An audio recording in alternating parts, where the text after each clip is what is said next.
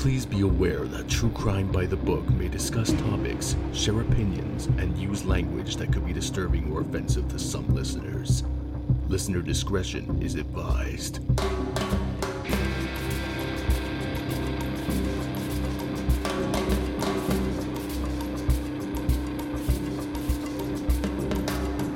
Tidings and salutations, bibliophiles.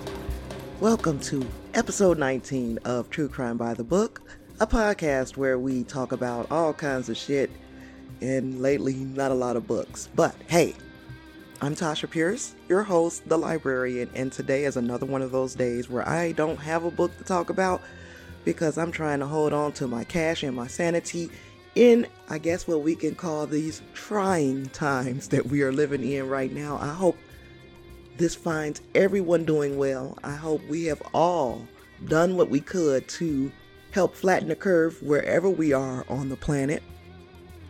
And today I'm going to tell you a story. I guess we could call it a tale from the hood.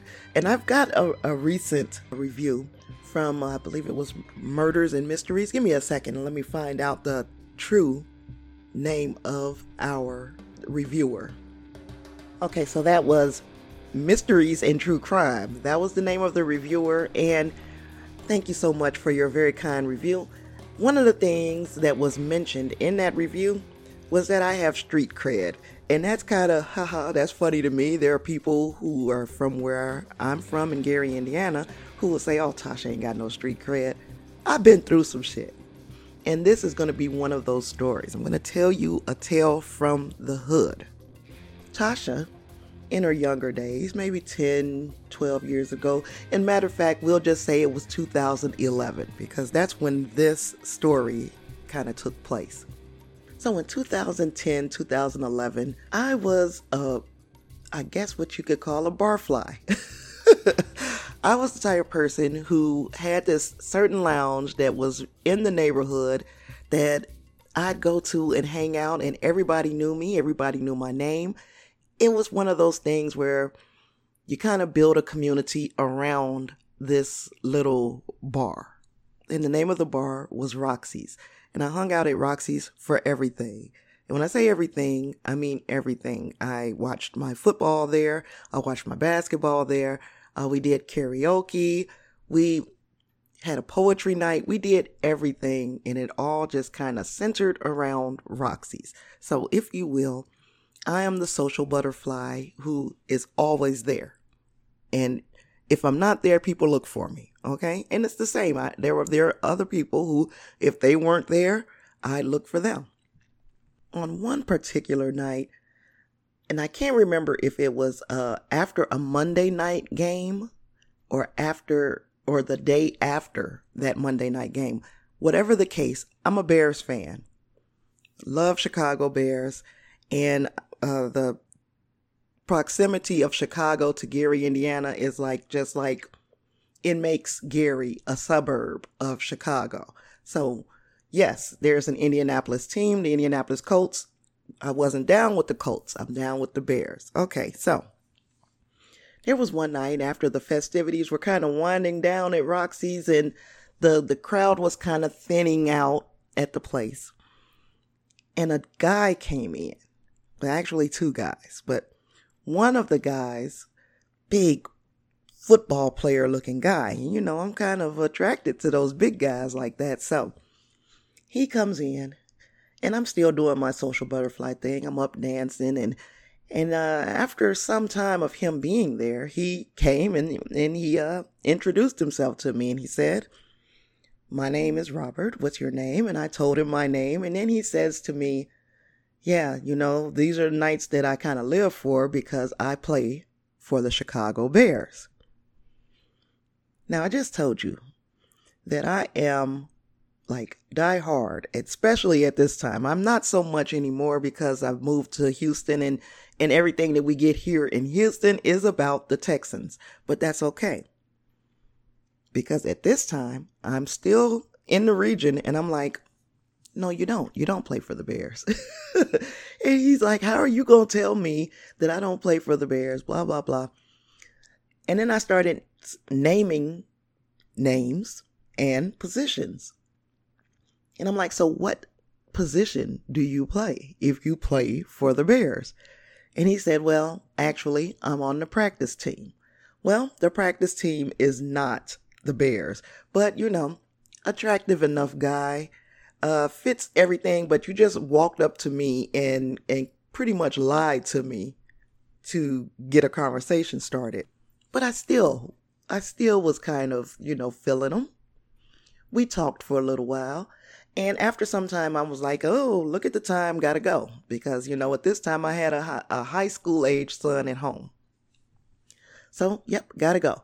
So, he's saying, well, you know, my friend here is who drove, and I kind of want to make the night last a little longer. I want to, you know, talk to you some more. And uh, can you take me home? Because I rode with my friend. And I said, well, where is home? Because if home, honestly, if home was on that little stretch of road, it took me about four minutes to get from my home to Roxy's driving. If his home was within that four minutes, maybe would have taken me out of the way, maybe five minutes, I might have taken him home. Not to my home, to his home. but okay, so he said he lived in Griffith. And the way Gary is set up, there's a lot of Gary. And then on the other side of Gary, there is Griffith. So that's a city away. So I basically said, well, no, I won't be taking you home because that is far out of the way from where I'm going. I'm going directly up the street, so I cannot take you home. You better catch your friend before he leaves. He said, Well, can we ex- at least exchange numbers? So we exchange phone numbers.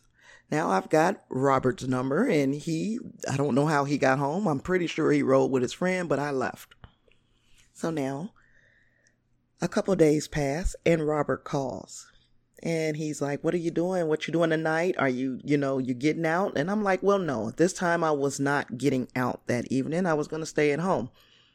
So he was like well okay well you're going to watch the football game on sunday. And of course i'm going to watch the football game on sunday. He said well let's make plans to watch the game together. I said that's splendid beautiful brilliant. I watched the game up at roxy so if you want to meet me there around game time great because you you know you'll just be part of the crowd at that time. Sunday rolls around. And when Sunday rolled around, he called and he said, uh, you still watching the game today? And I said, Of course I'm watching the game, you know. Going up to Roxy's in a little bit. He's like, Well, right now I'm at a bar called the Copper Penny. Would you like to come to the Copper Penny to watch the game with me? Now, I have already told this man what my plans were, and it had nothing to do with going to any bar called the Copper Penny. And I'm going to tell you about the Copper Penny. I told you Roxy's is four minutes away from my home. Then there's where he wanted to go, which is he lived in Griffith, which is 20 something minutes away from my home, maybe even more. The Copper Penny is in a city called Hammond on the other side of Griffith. So if I didn't want to drive 20 minutes to take you home to Griffith, what the hell made you think that I was going to drive all the way to Hammond to watch the football game with you? Again, I kind of reiterated, hey, I always watch the game at Roxy's. If I didn't show up, things would be a little weird. I'm going to watch the game at Roxy's. If you get a break, if you leave the Copper Penny, that's where you'll find me. So, didn't go out with him that day. But I'm starting to realize that this guy wants me to do an awful lot of work to talk to him. And I'm a lazy bitch. I'm not doing that kind of work to get acquainted with any man. I'm just not. He has to do some of the work. I'm sorry. So he called me again, uh, maybe a couple days later, and was like, he's going to Pepe's. Pepe's is in Griffith, the city that he said he lived in. But I'm like, well, I do karaoke because Pepe's is known for having their karaoke sets and everybody, a lot of people. It's a it's a, a well known place.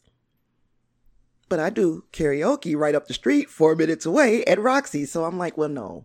So then this guy kind of gets pissed at me and tells me how I'm really not all that and I'm not that hot and blah, blah, blah. And I'm like, well, that's fine. I'm glad you feel that way. And I'm glad you let me, me know that you feel that way because now don't call me anymore. And that's really it. That was my experience with Robert. Okay, so maybe a week or so goes by. And at this time, I'm working in casino. So, you know, we're all, it's a bunch of old ladies sitting around and cackling with each other about uh, current events in the news. Now, I had been hearing about a young lady named Jennifer Coxis. And Jennifer Coxis was uh, at the time 37 years old. So she was, you know, in my age range, a little bit, a little bit younger than me. And she uh, came up missing after going to Pepe's on a karaoke night. And then this was just like, wow, this is really odd. You know, that place, everybody kind of knows each other. It's just, just like Roxy's, you know? So, uh, after we talked about it for some time and there comes a little time past and they say, Hey, did you guys know that they got a suspect in the Jennifer Cox's case? Now, Jennifer Cox's was 37. She was like one of those uh, respite respite workers for the disabled, but she had also been a music teacher. So she was just the salt of the earth type of young lady. So a friend had the newspaper, opens the paper up, and whose face do I see staring back at me as the suspect in this crime but Robert? Yes, turns out Robert was a, a killer. but let's get into it, and it's not anywhere near funny. It's just how I felt like I dodged a bullet at that time. As we got into what exactly happened to Jennifer Cox's, it was like this is his MO, and there's no telling how many times he has used this MO to get women. He gets to Pepe's with a friend. And I'm going to try to avoid saying friends' names and other names because a lot of these people I know. So he gets to Pepe's in Griffith with a friend, and he is pretty much uh, harassing a lot of the, the the women there. But he's basically being really, really upfront about it. Like, let's go home and fuck. Let's go home and fuck. Well, these women were like using each other or helping one another to kind of get rid of Robert until he gets to Jennifer. Jennifer came into Pepe's a little late, later than usual, but she definitely wanted to sing one song before the night was over. So she gets there, um, she puts her name on the list, and she gets her song in because that's what all of us are there for, right? Well, Robert at that time started to chat her up. And according to witnesses, um, he asked her to give her a ride home, give him a ride home because his friend was leaving. So the friend really did leave, and this is actually a gentleman that I am familiar with. I don't really know him, but not a bad guy. Friend did leave. So now Robert stayed and was kind of stranded at Pepe's. Well, Jennifer said, Well, where do you live? He told her he lived near her in Griffith. She said, Well, sure, I'll give you a ride, you know. And after the thing uh, turned out, the party was over, everybody's going their separate ways. Uh, the surveillance cameras did show Jennifer and Robert leaving together. Now, the next time anyone sees Jennifer, she's deceased. And if you know anything about Gary, Indiana, it's a it's a a city that is I guess it's in a state of blight. There are so many, just literally hundreds, probably thousands of abandoned houses and buildings that are just an accident waiting to happen. These buildings being there are attracting uh, crime to these areas. And I lived in the Glen Park area. Um, well, no, I grew up in the Glen Park area. I lived at that time in the Miller area, but in the Glen Park area, there's the Glen Park west side and the Glen Park east side. In the east side of Glen Park, so a lot of blight, a lot faster than the west side. I don't know why. but on the east side of Glen Park, there is a school that was abandoned, and that is where the remains of Jennifer Cox's were found. Uh, she was badly beaten, bloodied, uh, half clothed. She had been raped and murdered, and in a brutal, brutal fashion. So, Robert, at this time, is the suspect and the likely the likely perpetrator.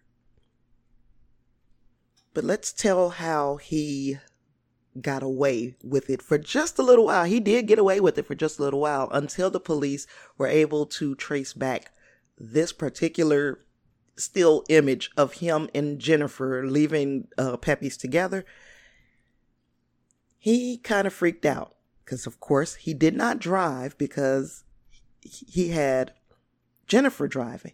So, what it turns out is he overpowered her in the vehicle, had her to drive to this uh, abandoned school building where he raped and killed her. Then he called his girlfriend. Yes, this piece of shit has a girlfriend the whole time. And the thing about the girlfriend is she is very close to my family. For some time, my father and her mother were involved. So we all lived under the same roof for some time. But I didn't know that at the time. I didn't know that this was who the girlfriend was. What it turns out he calls his girlfriend to pick him up from his parents' house. So he walked from the school to his parents' house, covered in blood. Calls his girlfriend. She picks him up. She sees the mess that he's in. And he tells her he got into a fight with a guy and things got ugly. But you're completely covered in blood. This is like, this ain't no regular fight. A regular fight, you might get some of somebody's blood. Like if I punch you really good in the nose and your nose starts bleeding, now I've got some of your blood on me, but I'm not completely covered in your blood. This was complete covered. So she picks him up and she takes him to her house temporarily. On the way, he's throwing his, just discarding his clothes and shoes out of the window of her moving car so that he's not having any of this on him, even though this is an idiot because his DNA, of course, is going to be all over his clothes. But he tosses out the clothes. They go, for whatever reason, to a hotel. In this hotel, this piece of garbage still wants to have sex. So he has just killed a woman and raped her. But he is still insisting that this girlfriend has sex, and she says no.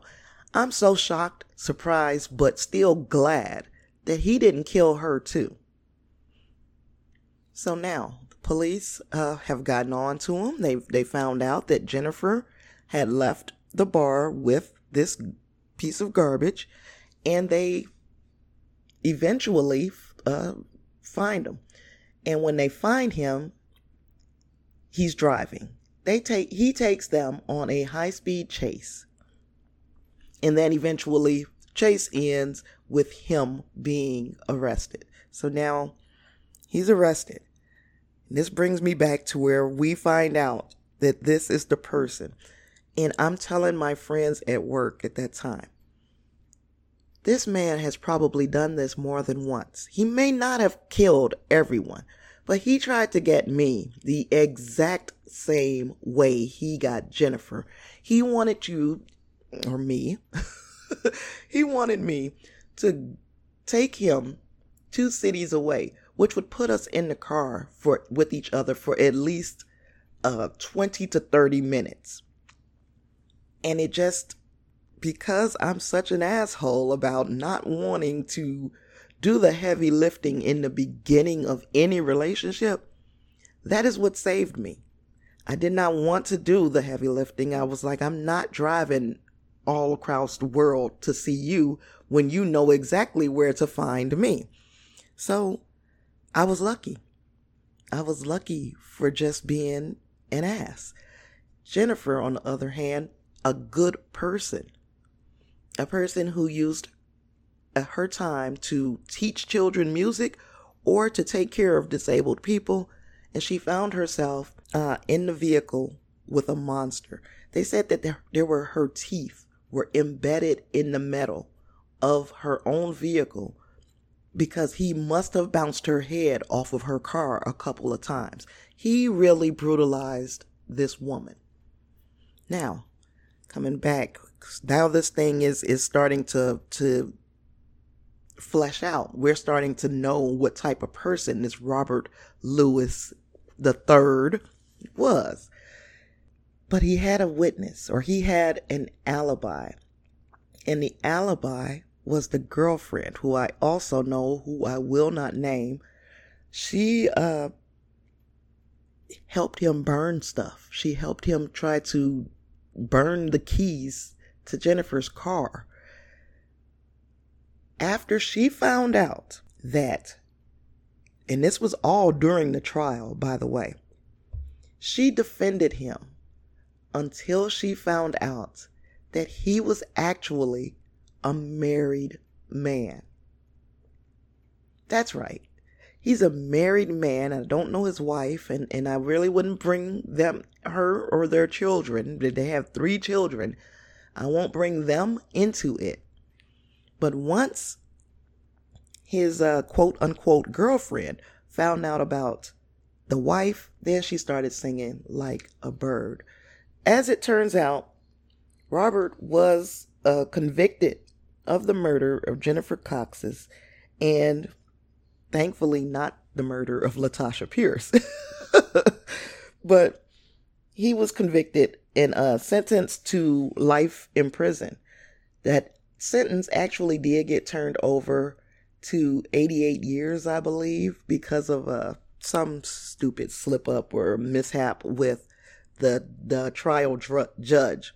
So the trial judge made some type of error, in, and it was in his language that caused them to be able to appeal the life imprisonment conviction and have it overturned to 88 years. But I think it's safe to say that we're not going to have to worry about this Robert Lewis III ever, ever again. But I think that it is safe to say that he's not the only person out there who uses this type of uh, of way to get to a woman. He kind of appeals to your your vanity, tells you how good you look and all of this stuff and then becomes somebody who needs to be saved. He needs a ride home. That ride home, ladies, could be the last ride we take in our lives. So be vigilant, keep your eyes open, and if a man got to the club or to the bar or wherever you are, he can get home. There are too many other ways. This was, of course, before Uber or or Lyft or had already taken off the way that it has now. But if he got to the bar, he can get his ass home. Do not take a man that you just met home. This is not to say Jennifer was wrong. Jennifer was a good person. Jennifer hadn't been through enough shit probably in her life to imagine or dream that this could happen to her. And to be honest, I didn't imagine or dream that this thing could happen. But when I think back on how many times he tried to get me out of a comfortable setting where people know me to go to a place where I'm not well known at all, to be pretty much alone with him, it is mind boggling. And then after I kind of kept shrugging him off, like, you know where I'm at, you know, you know. Then he got really ugly with me and telling me how I'm not that hot and all of this stuff. That is a person who had a plan and a and I foiled his plan. I fucked his plan up by not just following along.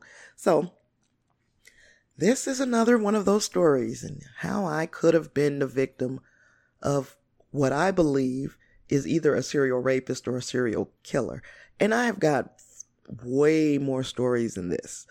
This is just one of many things that I've experienced in my life. And honestly, I guess uh, mysteries and true crime is correct. I, I do. I have that street cred. These things are, are things that I have kind of been one situation away from being a victim. I've been a victim of, of a lot of crimes, but not these big ones like this. This one, I was one situation away from being one of his victims. And that situation was, uh, if I would have just said, you know what, I got 20 minutes, I'll take you home. It really would have taken 40 minutes because I would have had to come back. But the bottom line is, please, if a grown man makes it to the bar, he can make it home. He can get there. He can get there if he really puts his mind to it. He does not need you to take him home. And of course, uh, even still, after we went back to Roxy's and told, you know, the guys, hey, that guy that was in here that said he played for the Bears, that's who killed that young lady over at Pepe's. And everybody said, I got a bad feeling from him when he walked in. I got a bad feeling from him when he walked in. Or after he told you that Bears bit, I got a bad feeling about that dude anyway. I didn't get that strong of a vibe, but I got enough of a vibe. It's like he's a liar. He's a liar. He he would be somebody who you would just pass time with but I, I didn't know that I was standing in the face of someone who was capable of committing such a heinous act. And Jennifer Cox is paid for her kindness with her life.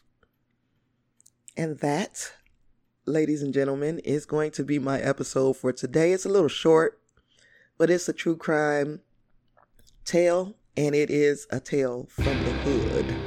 And uh, of course, moving forward, I will give you more tales from the hood. I've told you guys all about my horrible experience with domestic abuse. I told you guys now about this experience with a person who kind of stood in my face and plotted to to do me harm, I guess. And he definitely was plotting because he used the exact same techniques to kill Jennifer. All right. And that's it. That's it for this week. I'm going to try to get a book read. I just haven't been feeling it. And uh, the book that I really need to get behind me, the book and the docu series is The Most Dangerous Animal. So we will be going into that. I think I will tell the story based more on the docu series because then I don't have to concentrate on I can just watch Again, I told you I'm a lazy chick. but that's it. That's all. Um, if you've got any stories, your own personal tale from the hood, submit that to me. I would love, love, love to tell your story as well. I'd also like uh, any feedback, any comments. You can send it to me at tcbytb at gmail.com. That's tcbytb at gmail.com. You can also find me on social media at tcbytb on all the things. You can give me a donation if you got it. It ain't tricking if you got it. you can do that. Uh, there will be links on my website at tcbytb.com or you can find it at patreon.com slash TC by TB. I have got nothing else for you this week. We're going to look forward to getting uh, the most dangerous animal behind us. We're going to put that in our review next week. Thank you so much for listening and uh, be safe, be still, be well, and wash your damn hands. Later, bookworms.